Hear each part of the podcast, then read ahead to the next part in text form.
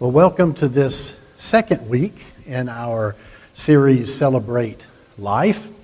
Last week we celebrated the faith through confirmation, and today we celebrate love on Mother's Day. Now, Mother's Day is not a Christian holiday, but I grew up in the South, so you didn't tell the difference between it very much at all. It was a big day, and it still is a big day, isn't it? In my church, when I was growing up, Mother's Day was huge. I mean, like Easter Sunday, huge. And we had our rituals. We would get dressed in our Sunday best, and when we were all ready to go, my mother and father would pin on our lapels, on my little sister's dress, a red rosebud that my dad had walked down the hill to Granny Ruby's house and clipped just that morning off of her beautiful bushes. And once my mother and father got us all settled with our flowers, I remember watching them pin a white rose on each other. We had a red rose because we were blessed and fortunate enough that our mama was still with us. And our tradition was if you had a mother that was no longer here, you wore a white one. And even as a child, through my child's eyes, I could see the solemnity of that moment. And I could see that my mom and dad were remembering their moms, both of which died before I was ever born. I never met them. But after all those years, they were remembering their mothers and were glad that they had been loved so well. I'm so grateful that Today we have flowers here for everyone to honor their mother. And I have to say that during the week, as I worked on the sermon, uh, it was kind of a powerful moment for me because this is the first time uh, since my mother passed away that we've had flowers in church. And I remembered that image of my parents. Now I would have a white rose. And I still miss her a lot. My mother, Wanda Lou, knew how to love.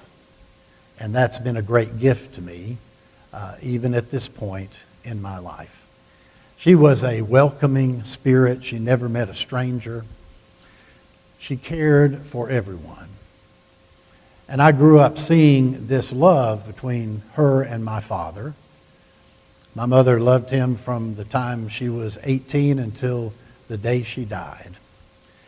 And one of our favorite uh, playful things that my mother and I would do in her later years, in her mid 80s and late 80s, is I would kid her that it was time to start dating. And I'd say, you know, it's been 18 years or so. You need to date. And my mother would say, how, just with all the seriousness in her heart, how could I ever date anyone? I was married to the finest man on earth for over 50 years. And I would say, Well, Mom, it's not all about you. I want you to marry some old guy with a lot of money, and I can get an inheritance out of this deal one way or another. Don't be so selfish. Think of me. And she would laugh, and we would laugh, and she'd snort and giggle, and finally she'd catch her breath, and she would come back at me with that phrase I heard from my earliest memories Barry Earl, don't start with me. Good memories. Good memories. We celebrate love today.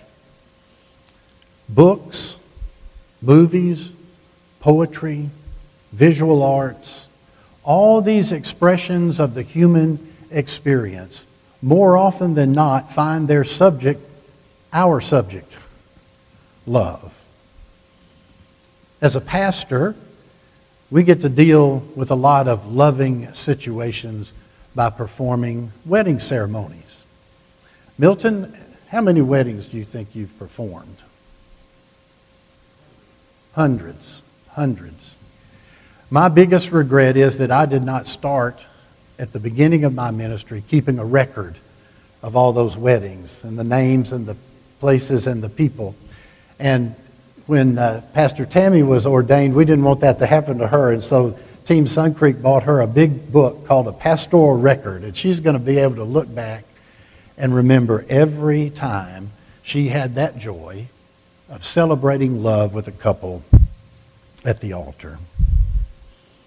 Years and years ago, as a wedding that still sticks out in my mind.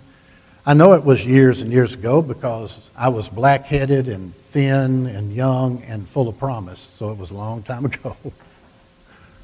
This was the cutest couple I'd ever met in my life. And they were great for each other. And when it came to the wedding day, uh, the grand old church in Shreveport was decorated beautifully, and it had a huge congregation there to celebrate with these kids that had grown up in that church. There was probably 500 or 600 people there for this wedding. I looked out at that crowd and I saw longtime family friends of the bride who I knew had sat in those pews and watched her be baptized and watched her be confirmed at that same altar at which she was going to be married today.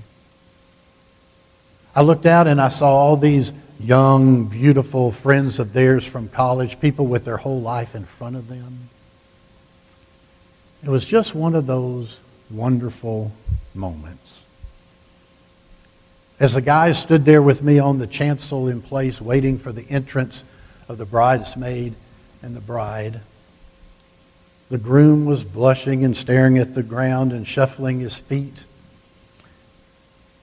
And everyone in that room, everyone in that room was smiling. It was a moment defined by nothing but joy. Both families were thrilled that this wedding was taking place. All of the friends gathered there. It was a moment of pure joy. And as the bride joined the groom and they came up uh, onto the altar with me, I looked at that congregation and I looked at them and I felt I just had to say something about how special that moment was. And so I said to them, We are gathered here today because you're in love. Not the L O V E kind of love. You're in love, the L U V kind of love. And the whole congregation roared with laughter because I had put words to what their heart was saying to them. It was powerful. And we talked a little bit about how easy it can seem to be in love when you're young and beautiful and healthy and your future's bright and your family and friends are near. But we're also here, and we celebrate that, and we cherish that, just like you do. It's a gift to us as well.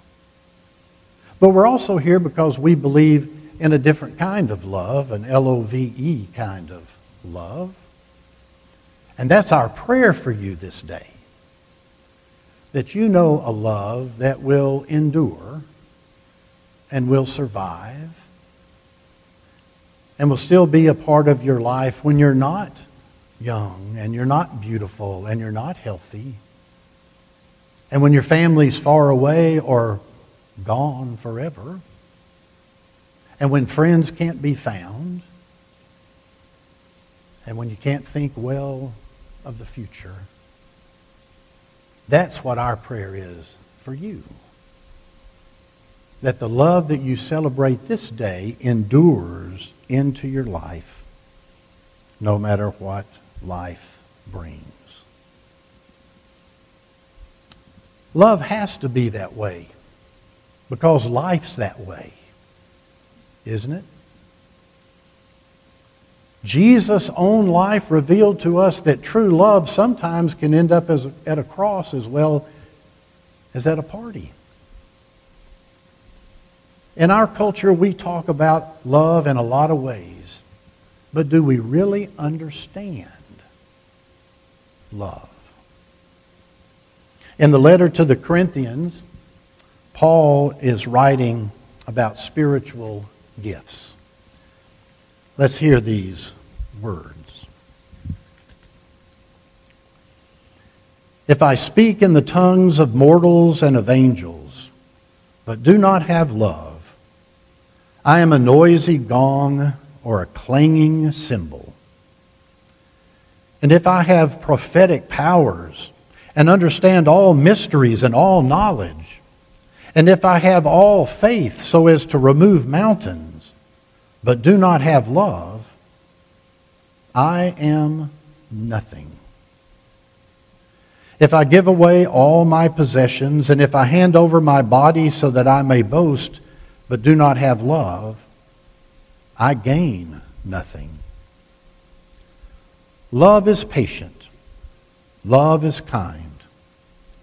Love is not envious or boastful or arrogant or rude. It does not insist on its own way. It is not irritable or resentful. It does not rejoice in wrongdoing, but rejoices in the truth. It bears all things, believes all things, hopes all things, endures all things. Love never ends. But as for prophecies, they will come to an end. As for tongues, they will cease. As for knowledge, it will come to an end. For we know only in part, and we prophesy only in part. But when the complete comes, the partial will come to an end. When I was a child, I spoke like a child. I thought like a child. I reasoned like a child. When I became an adult, I put an end to childish ways. For now we see in a mirror dimly, but then we will see face to face. Now I know only in part. Then I will know fully even as I have been fully known. And now, faith, hope, and love abide. These three. And the greatest of these is love. Paul has been talking about spiritual gifts and how these gifts fit us together and form us into the body of Christ in the world. Pretty impressive list, isn't he? He talks about tongues and prophecy and wisdom and faith and generosity and helps and leadership. And then he writes, But let me show you a more excellent way. There's something better than all of this. There's something more spectacular than all these spectacular gifts. What could possibly be coming? I picture those disciples in Corinth leaning forward as their leader reads this letter to them for the first time, waiting to hear what is the most excellent way. And I can see their disbelief when the answer is love. Love? Love. Love is more important. Love is more profound. Love is more dynamic. There is more of the Spirit of God in love than in anything else in all the world. That's why love is the most excellent way. And then he tries to describe love. Love is patient. Love is kind. And then he gets writer's block. He has to switch gears. He can't think of what love is, but he can tell the people what love is not. Love is not envious or boastful or rude or arrogant or insistent on its own way or irritable or resentful or rejoice in wrongdoing. It's easier to say what love is not than what love is. And then he tries to sum it up and he says, Love bears all things, love believes all things, love hopes all things, and love endures all things. Doesn't that sound like something you could use in your life? Doesn't that sound like something that could change our life? Doesn't that sound like something that could change the world? That's how powerful love is. Love is so excellent that we celebrate it today on Mother's Day. Love endures all things. Where do you go when a prophecy doesn't hold up? What do you do? Where do you turn when all the wisdom and all the knowledge that God can give you can't change the cold, hard reality of your life in a given moment? What gets you through when faith sits at a bedside and watches a parent or a child or a partner or a friend go away? There's only one thing that can do that love. Then Paul chides this church in Corinth a little bit. He basically tells them they need to grow up. When I was a child, he says, it was okay to be fascinated with the more spectacular gifts. But when I became an adult, he says, I realized a more excellent way. He realized that it wasn't about having all the answers, and it wasn't about being able to prove you've got more faith than someone else, and it's not about pretending you know everything there is to know about life. Because at our best, we're looking through a cloudy window pane or staring into a fogged up mirror through our human limitations. But Paul says what love does has led us come to terms that we don't know fully, but we are fully known to God. And that's the best thing of all. We celebrate love, for God is love. Love seeks us out. Love finds us. Love heals us, and love saves us. Thanks be to God for the gift of love. In the name of the Father, and the Son, and the Holy Spirit. Amen.